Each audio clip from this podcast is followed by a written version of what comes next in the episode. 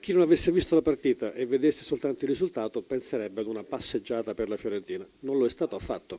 No, per, molto per colpa della qualità dell'organizzazione del nostro avversario, ehm, per la disponibilità anche del loro lavoro a tutto il campo, su in piazza, sulla profondità, a rincorrere il pallone, cioè, in, di, di, conseguenza eh, abbiamo dovuto esserci anche noi sul piano di intensità mentale eh, per prendere decisioni eh, sui posizionali, disponibilità anche fisica per andarci a farci contromovimenti, scambi posizionali, proprio per creare spazi dove eh, tante volte non c'erano, ehm, per portare a casa questa vittoria importante per noi.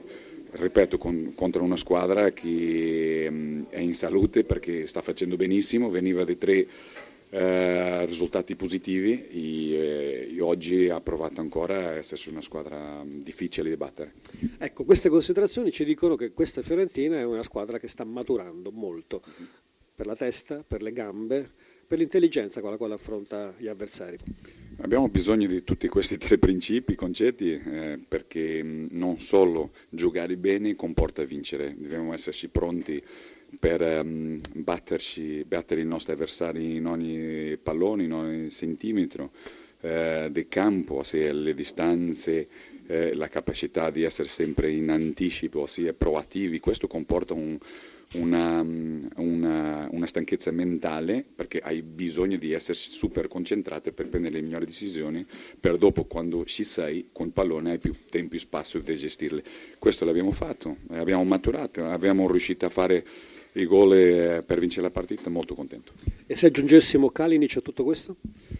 È un trascinatore, è un ragazzo che eh, ti dà molta profondità, che lavora bene, eh, movimenti sempre perfetti, ti danno i tempi per fare uscire la squadra, dopo ti lavora tantissimo, ti trascina tutta la squadra ehm, a fare tutto quello che lui sta facendo, ci credi si mette a disposizione di tutti, per questo mm, è, è un principio basico per, mm, eh, per arrivarci a traguardi importanti. Colantuono, allora un 3-0 naturalmente che indica la forza dell'avversario, ma un Udinese che comunque ha cercato di stare in partita e se di Natale non avesse sbagliato, magari. Ma io, sai, giudicare un 3-0 così resta difficile perché poi chi ti sente dire alcune cose pensa che sei un matto, ma io tre gol di differenza non ci sono veramente proprio oggi.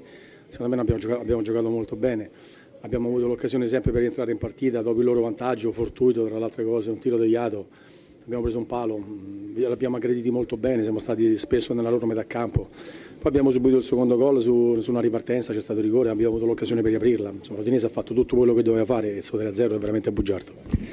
Bugiardo il risultato, però rimane la prestazione direi convincente dell'Udinese e soprattutto il fatto che ormai in campionato come questo non si può giocare difendendosi e basta, l'Udinese non lo ha fatto. No, no, noi, noi, abbiamo la nostra filosofia che è questa, che ci porta anche a rischiare qualcosa, però io voglio vedere questo come atteggiamento, anche oggi l'abbiamo fatto molto bene, non siamo stati premiati dal risultato, però non possiamo assolutamente mollare questa strada perché è l'unica percorribile.